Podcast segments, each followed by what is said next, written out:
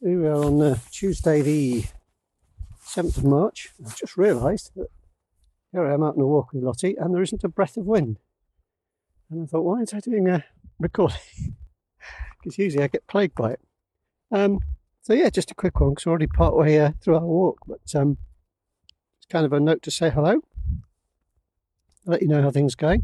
I was kind of hoping to be at the end of the very messy first draft of the latest uh, Devonshire mystery by the end of the week. I'm not sure if that's going to happen, but things are moving kind of thick and fast, and um, I'm having lots of ideas that are making it better. It's interesting how new ideas can come at this late stage in the book. Um, I'm thinking about incorporating some little things that have happened as well, which I quite like. For instance, I, won't give an example of this because it'd be a spoiler, but in the past, say, um, in Mystery in May, and had a nice email about this the other day. There is a gentleman doing some wood turning on a pole lathe, a very old kind of lathe that was worked with, with your feet and sort of made in situ in the middle of a forest so that, that woodworkers could uh, work where their materials were, I guess. And um, a, a, gentleman who'd uh, had decades of woodworking experience had uh, sent me an email and said he'd appreciated that inclusion. And that was something that happened because I was at a village fair, just like Dan was in that story.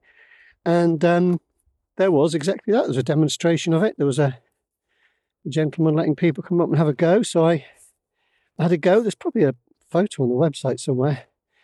Mrs. C took a photo. And uh, yeah, I had a little go at it. And so it was quite interesting that I was able to bring that in and just write from that experience. Now, it wasn't a particularly well, it, oh, everything ties in in the plot actually. So it kind of was significant. Um, now, if that hadn't happened, I don't know whether that character would have come about in quite the same way. Let's go this way, Lottie.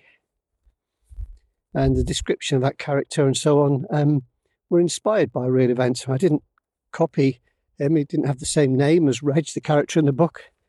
Um, he didn't look exactly like him, but there was something about him that would have made it into it, if you see what I mean. Because you kind of imagine, you know, what would what would that person be like, and then that's where the character comes from. Just really from imagining that person's life, their background, what their situation is. It all kind of comes together. And um, something happened the other day at the uh, Totnes. I, I, put some pictures on the website, the latest lot from little visit to Totnes, which was actually very busy when we were there, but the pictures make it look quiet. But so I took them later on. Narrow streets, and they get kind of full of shoppers and I guess tourists. But interesting little place. Don't know why I haven't set a, a Devonshire mystery there yet, because uh, as I say on the website, it's full of uh, kind of. I don't really like the phrase alternative lifestyle. Uh, people because a lot of this stuff is very mainstream now anyway, and it's a bit of a clunky phrase, but I think you probably kind of know what you mean. I can't think what an alternative would be. Um, so it's you know it's a small town, but it's relatively easy to find um, vegetarian and vegan restaurants, for instance, which isn't always easy to do. And there's all kinds of independent shops.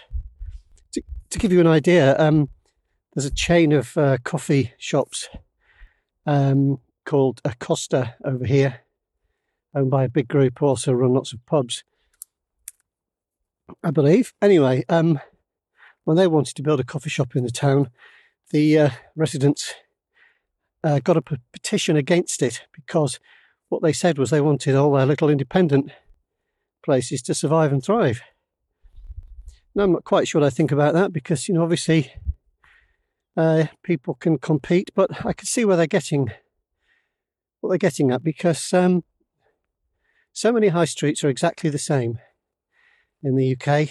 Certainly in England, you go around and you see the same shops, and they're, they're not particularly inspiring. They all sell the same stuff, and it's you kind of you could be anywhere. You get that feeling sometimes. You're in a in a town, you think, well, I could be anywhere.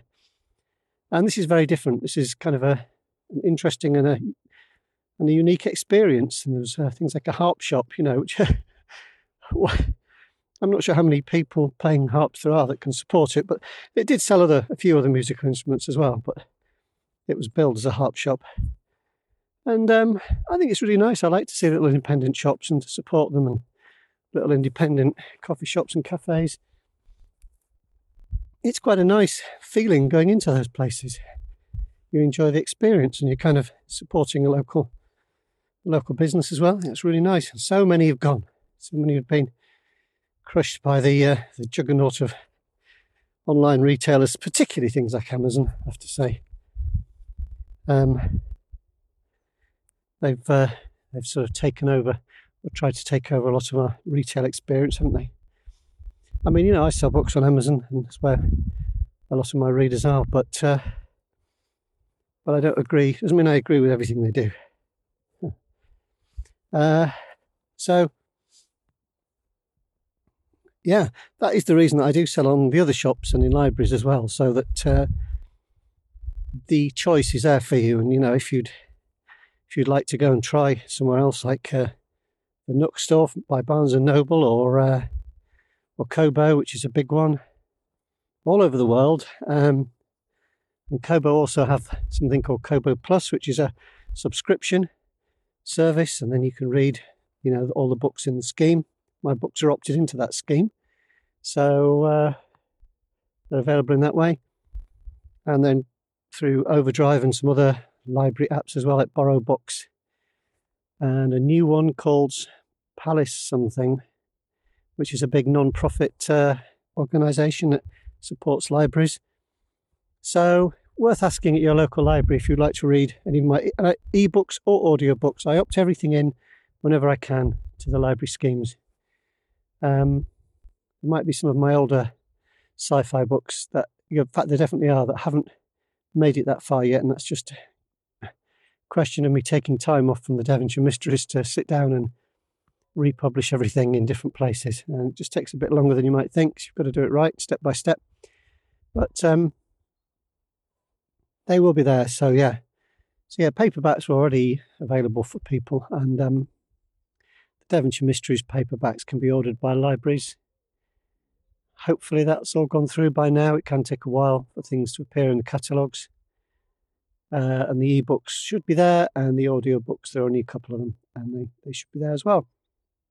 Actually, people sometimes ask me, they, they put a comment on Facebook or something saying, um, are the others being done in audio? Um, I would like them to be, the other Devonshire Mysteries. The I did approach uh, a company that does a really good job of producing audiobooks, and they they said, you know, they thought they looked great, but they didn't have room in their schedule. That might change later, which was a bit of a shame.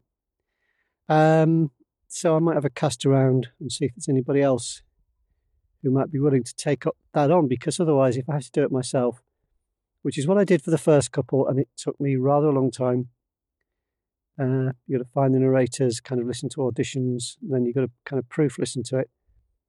And I uh, ended up with a study in Stone and Valley of Lies being done by different narrators, and I don't think that's ideal for people. Really, I'd like to get the whole lot redone or by the same narrator and you know take it through to be a nicer experience. So it is a, a time consuming and can be very expensive process. So um, that's why there's a delay on those. But um, we'll see what we can do. Okay, well, um, I've kind of come back to the point where I crashed down through some bracken back down onto the lane. Lottie stood waiting, looking at me, saying get a move on. So I'll probably sign off there. Uh, thank you very much for listening. Thank you especially to those of you who've bought and or borrowed and reviewed books. That's wonderful. And a huge extra special thank you to people who sent me a mug of tea uh, via the ko-fi.com button on my website. Um, and some people are even kind enough to do that every month. So I, I get a, a little donation every month, which is, is really great. That that all kind of adds up. It already helps. Um, and I should be needing a, a hot drink when I get home with Lottie because my hands are getting cold now. Weather has gone a bit wintry again after some beautiful spring weather. We're in for a bit of wintry weather. There's some clouds coming down the Teign Valley towards me as I speak. I can see the, the hills that I could see a minute ago are kind of disappearing. So I think I'd better dash home. I might get uh, rained on. And forecast for a bit of snow tomorrow, which is outrageous, really, here in Devon. We don't get it very often, especially not in March. Okay, so look after yourselves, take care, happy reading, and I'll talk to you again soon. Bye.